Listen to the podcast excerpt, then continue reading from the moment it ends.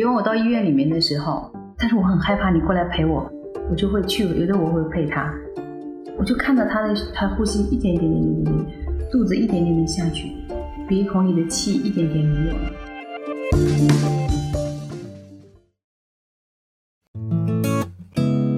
你正在收听的是井号键，这是一档因衰老焦虑和死亡恐惧而存在的节目。我们是董芷飞、蓝连超、徐静爱。我第一次参加亲人的葬礼是在八年前的一个冬天，我在灵前守了好几天，敲木鱼、念经书、守夜，最后看着棺材入土为安。整个过程大概持续了两三天，有几个问题一直盘踞在我的脑海里：生命终结就是这么一回事吗？而这意味着什么？死亡其实是每个人不可逃避的结尾。而我们应该如何更坦然地面对这种必然性呢？我是蓝连超，这期节目由我主持。这次我邀请到在殡葬行业工作了二十多年的李静，她经手过上万个逝者的葬礼。我想和她聊聊死亡这个命题。几乎每天都要为别人办理身后事，能让她获得一种别样的视角来观察死亡吗？第一天去上班，看了那个追悼会，然后呢去了太平间。哎，就化妆间，我们称为化妆间。然后呢，那个老师傅就带我去看那个火葬场。因为我我们以前我们以前呢，这边就叫火葬场，不叫殡仪馆，因为呢火化是一体化的。那现在我们这边呢叫殡仪馆，火葬场是在另外一个地方的。所以说第一天去看的时候，嗯，因为没有预期，以前没有看见过这个火化什么的。那么这个是那个时候还是都是不是电动，都是手推的，所以人到那炉子间门口，要用这个手把这个人推到这个炉子里，说我一点预期也没有，我我还非常就是睁大眼睛看他怎么个烧法的，结果一推进去，他有一股火冲上来嘛，所以我当当天就晕了，当天我就晕倒在那个炉子间了，后来医生把我弄醒了嘛，哎呀，我想这活干不了。不能干，因为我们那个老师傅就说，因为我是农村的，我不是在城里长大的，农村就是说这个城里和乡下就是有区别的，农村呢就是没有看见过世面，所以呢这就是不行啊。所以我我听了这个话，我就觉得说我得要留下来，我得留下来看看什么叫世面。在李静见世面的过程中，他有过一次特别难忘的经历。他发现和死者打交道也可以是一件充满生命力的事。我刚进这个殡仪馆工作的头一几天里面，他们有一个悼词，还有一个答谢词，这个里面总是说叫音容笑貌，我就好奇怪啊，这些音容笑貌到底是个什么意思？大概是一个多月左右，我的带我的那个师傅的妈妈就过世了，但是呢。在他那个师傅的妈妈快要走的前两个星期呢，我就是一直陪着，甚至呢还陪夜陪了几次，说对这个老人呢就有了一些感情。我爷爷奶奶很早就过世了，没有见过，所以在最后那段时间里，我就反而觉得说，哎，我叫这个人奶奶的时候，叫着叫着我就真有感情呢。他过世了以后啊，我帮师傅到他家里去帮这个老人拿东西的时候，我走到他那个床上的时候。哦，脑子里突然“音容笑貌”这四个字就出现了，这种体会就就是我脑子里面这种哦，这种叫音容笑貌，它就像电影一样的，在我这个脑子里就浮现出他的不同的笑容，哎，我就觉得特别有感触。李静给我讲了一对夫妻的故事，众人与他们告别的方式截然相反，却都最大可能的尊重了逝者的愿望。这也是人世间给予他们的最后的礼物。这家人姓袁，他呢是八十三岁走的，他是个非常忠诚的老党员。然后，嗯，他退休的时候也是退休离休干部嘛。然后他有两个儿女，一个儿子一个女儿，都是在国外的。一般呢，像他这样的，我就告诉他，这个老党员的最高规格是什么？最高规格就是什么都不要。开追悼会的时候，没有一个人发言，就时间到了，遗体推出来，鞠个躬，献个花，出去了，这就叫最高规格。然后他的小孩，嗯，跟我再三确定，他说：“李小姐，你确定吗？”我说：“我真的确定，这就是最高规格。”但是我们可以在仪式之前，我们家属可以陪伴他，这个故人沐浴啊，陪伴他，然后跟他聊一些其他的，灵堂可以守得好一点。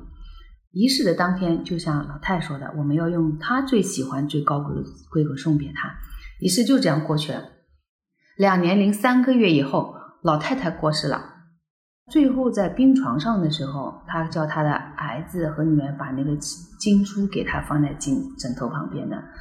我说你应该用妈妈喜欢的方式，她喜欢鲜花，还有她最终她没有说过她不相信这个这个天主，最终不是还是把这个天这个圣经放在床边嘛？所以我觉得我们应该用他喜喜欢的方式送她。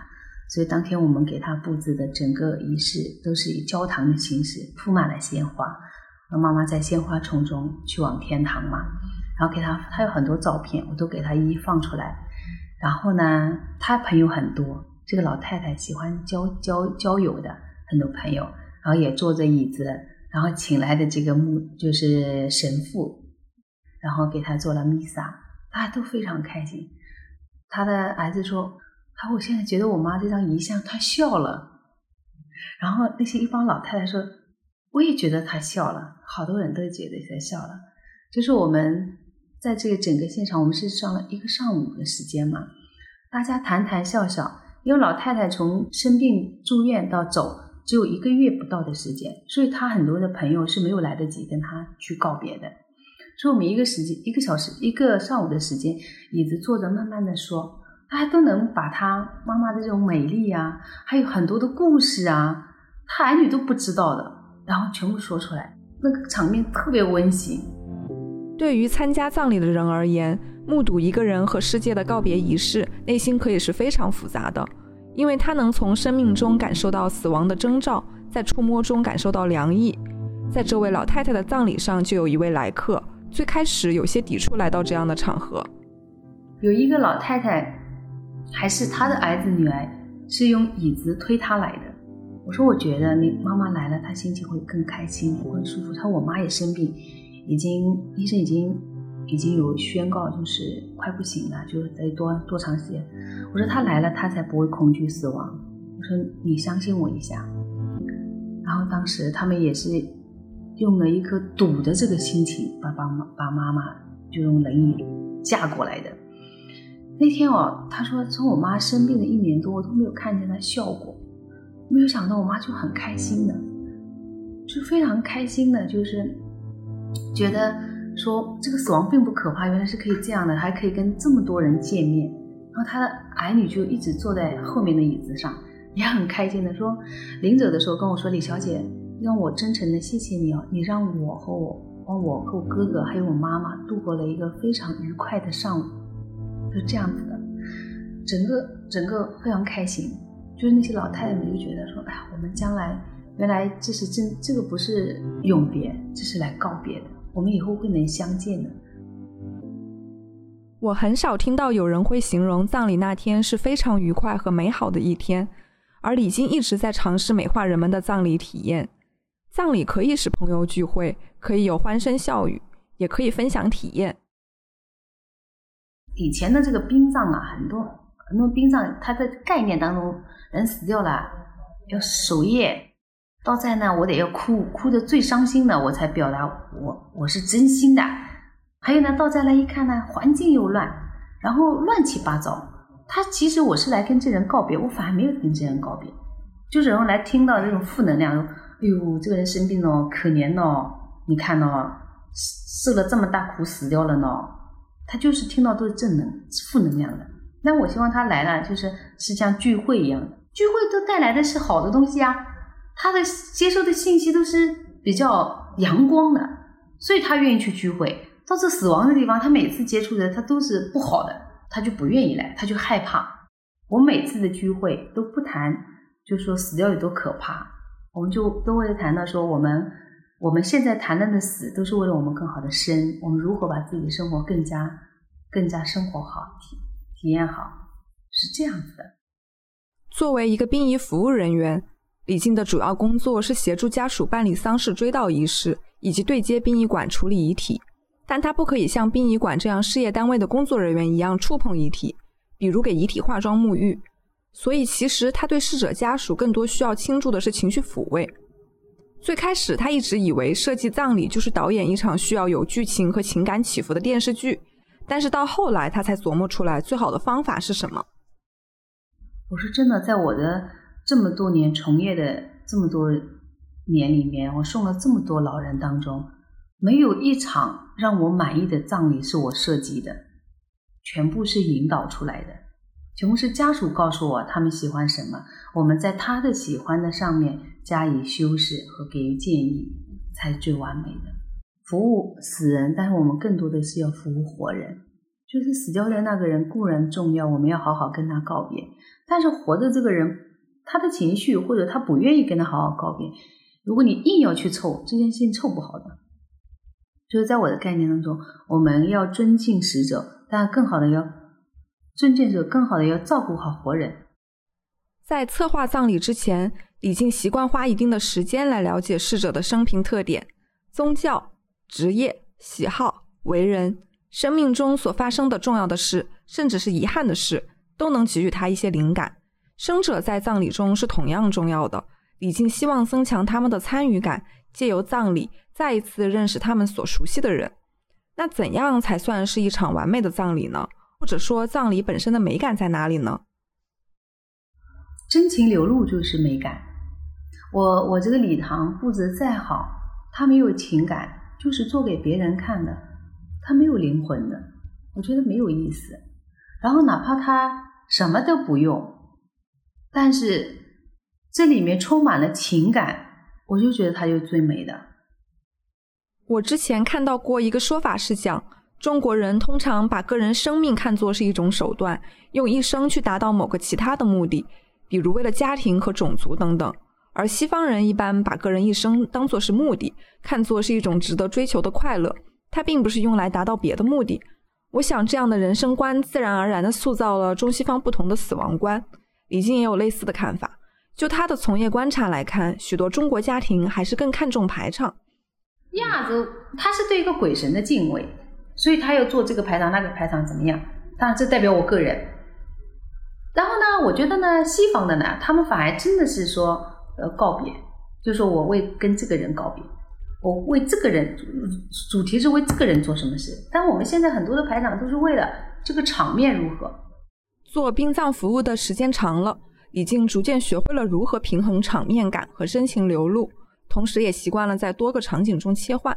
从医院到殡仪馆，到火葬场，再到葬礼，我想任何一个场景都能极大触发人的悲伤情绪。我很好奇，对于每天都要和死亡打交道的李静而言，她可以消化这种情绪吗？比如我到医院里面的时候，我就就看着他走，也有一些客户了，他很害怕嘞。他说：“我很害怕，你过来呀，马上就把管子一扒，他就走了。”医生说的。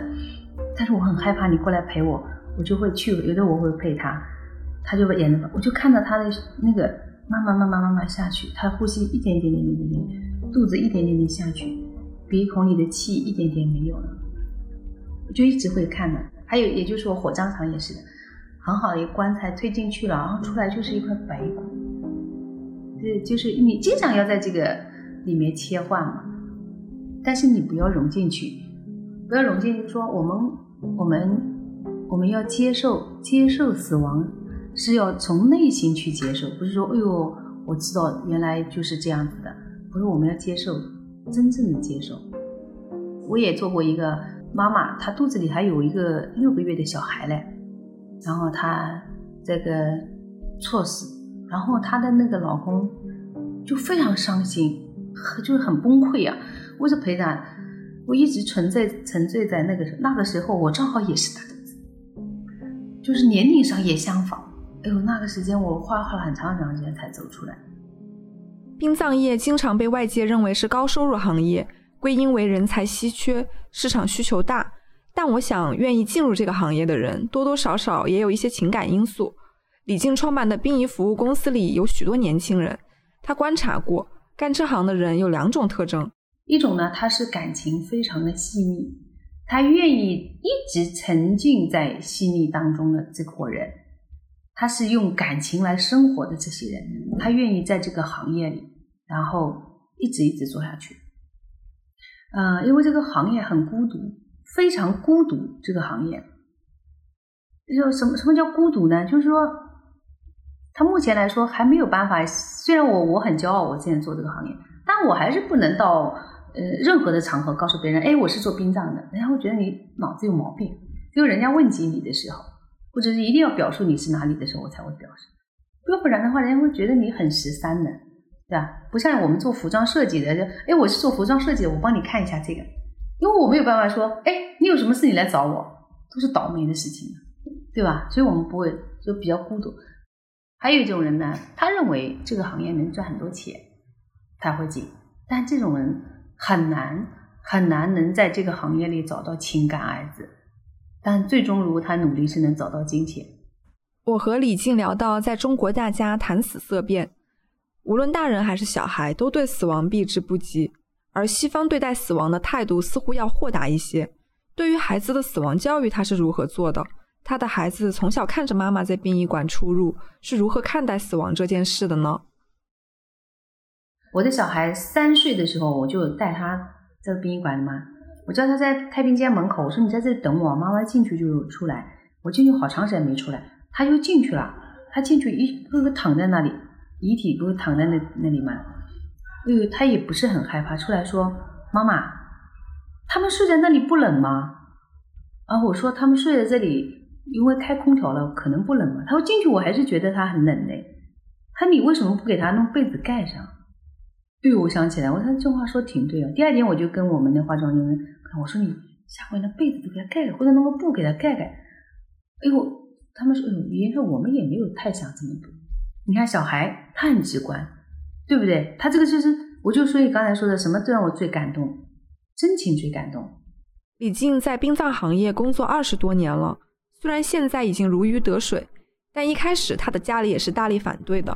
直到有一次，他极力游说他的妈妈去殡仪馆亲自看看女儿究竟是如何工作的。那天也是我总负责的，就是这场追悼仪式。然后呢，我还兼任了就是这场总负责的司仪。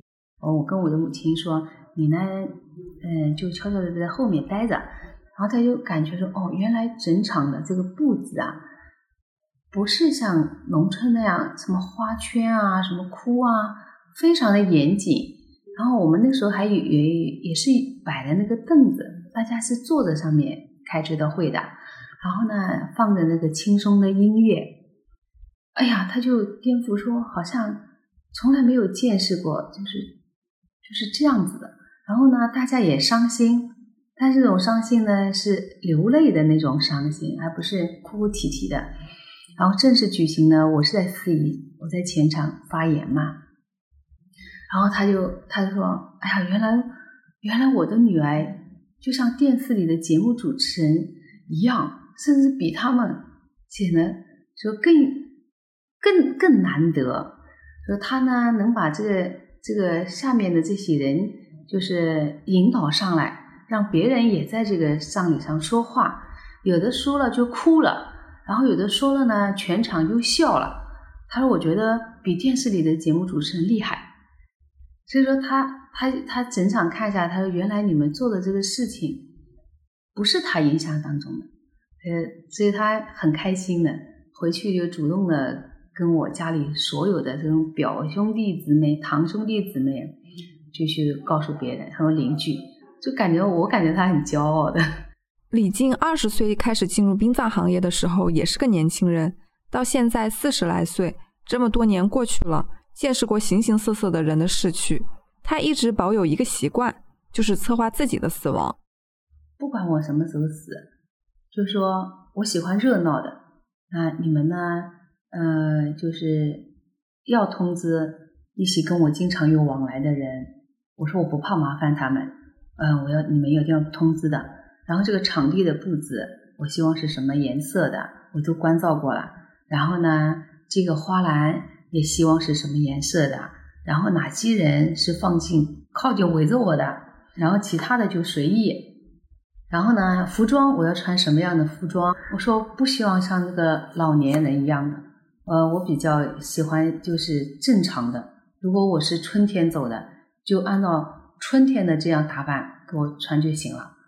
反正春夏秋冬不同的，但是呢，一定要把一年四季的衣服都给我备齐的，就穿着。假设我春天死的，那夏天的、秋天的和冬天的各备一套，一定要给我带着的。因为我我相信我到那边能用得上的。呃，然后呢，形式也是的。呃，你们到时候收集一下，看有没有人，就说愿意在我这个告别会上给我做一个，就是就是直观的语言上告别的。嗯，如果有的话呢，呃，你们要鼓励他，就是发言。他如果是没有，你们也不要硬的要叫人家发言。这些类似于我这些，我也跟他说，现场我要当我要离开这个礼厅的时候，嗯，要嗯要弄个小提琴拉一下，对吧？我喜欢的这个音乐我也选了几首，我说你们都可以作为参考。就类似于火葬场那边，一定要一定要有人陪着的，千万不能。没人陪着，因为太害怕了。然后我自己呢，呃，录了一段话。当然，我每年也会变。今年我又跟大家说说啊，就说说我自己的改变嘛。我自己以前我对我对我先生的一种看法，嗯，然后我想要希望他做的，呃，什么事情，我就今年我就觉得说不想再说这个事情了。然后又更多的就会说到我自己的内心的一个变化，就是说啊，我我终于承认自己很固执。然后呢，如果我今年 死掉的话啊，我要跟哪三个人道歉？但是今年如果没有成立的话，我就是会把它烧掉的。到明年，我重新会写一篇下来。葬礼和坟墓都是我们对死者的爱与惧、乐与哀。虽然对于很多人而言，目睹他人的死亡都使自己有所缺失，因为生命很多方面都像算术。每读到一则讣告，大家或许会想，这次不是我，但我迟早也有这样的一天。不过这个过程也可以是一种手段，让自己有所获得，因为你会明白，即使与世界告别，但是却并没有被人们遗忘。你参加过葬礼吗？是否也设想过自己的死亡？害怕死亡带来的未知吗？希望今天的节目能为大家提供一个新的视角来理解死亡这个话题。感谢你的收听。如果你是首次光临井号键，欢迎通过节目 show notes 中提到的方法订阅我们的节目。我们的微信公众号是井号键。今天的节目就到这里了，谢谢大家的收听，拜拜。